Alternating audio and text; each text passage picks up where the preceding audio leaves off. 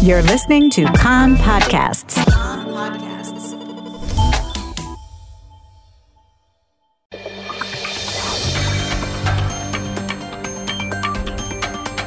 You are listening to the English language news of Kan, the Israeli Public Broadcasting Corporation. Good afternoon. It's 2 p.m. in Israel on Thursday, the 27th of February. This is Mark Weiss with the top news at this hour. The Health Ministry confirmed Thursday that Israel has its first case of coronavirus in a man who returned from Italy four days ago. The man has not been identified, but health officials say he has been taken to the dedicated quarantine area at Sheba Medical Center near Tel Aviv. The man arrived four days ago and began presenting symptoms, including fever, on Wednesday. Health officials say they will be contacting anyone he may have come into contact with since his return to Israel.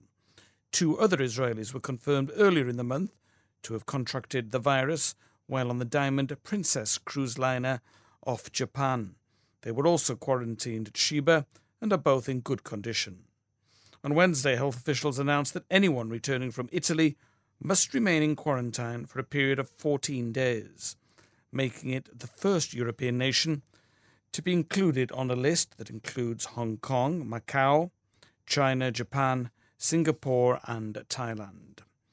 And also today, Interior Minister Aryeh Deri announced he would be banning entry of non Israelis arriving from Italy. The Health Ministry yesterday called on the public to reconsider the necessity of all trips overseas due to coronavirus. The Foreign Ministry and Transport Ministry said they were surprised by the announcement because the decision had not been made by the Inter-Ministerial Committee that was formed to oversee Israel's response to the virus. And a senior El Al official said the Health Ministry's call was a disaster. He said that even before the announcement, damage of over 100 million shekels had been caused to El Al, and that if the state did not wake up, in his words, the company would collapse in a few weeks. The Israel Air Force downed an unmanned aerial vehicle that took off from the Gaza Strip today and then flew west over the Mediterranean. It flew at an altitude of 500 meters.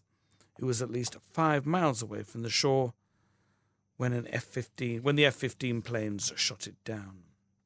With four days to go until the elections, the recriminations between the leaders of the large parties have escalated.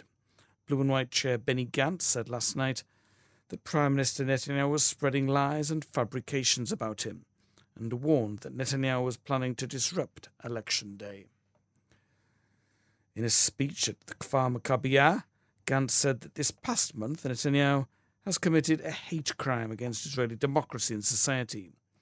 He said that just a year and a half ago, the Prime Minister had proposed that he join the Likud as Defence Minister that he could issue a statement noting that Gant, Gantz appeared to be very agitated, that he could called on him to relax and drink water, and urged him to stop whining and keep his wits about him, and that he should hold a debate with the Prime Minister. Netanyahu said last night that something bad was happening to Benny Gantz, and that this raised the question of whether Israel could afford to gamble with its future. Yisrael Beitenu chair Avigdor Lieberman said in interviews in the Russian to Russian language media outlets. When asked whom he would recommend be assigned the task of forming a government, that he would recommend Yisrael Beitenu, i.e., himself. He also said that it all depended on the outcome of the elections, and that the only person who could face off against Netanyahu was himself. Yamina Chair Naftali Bennett said today that he would not rule out giving his support to legislation that would allow the Prime Minister to avoid prosecution.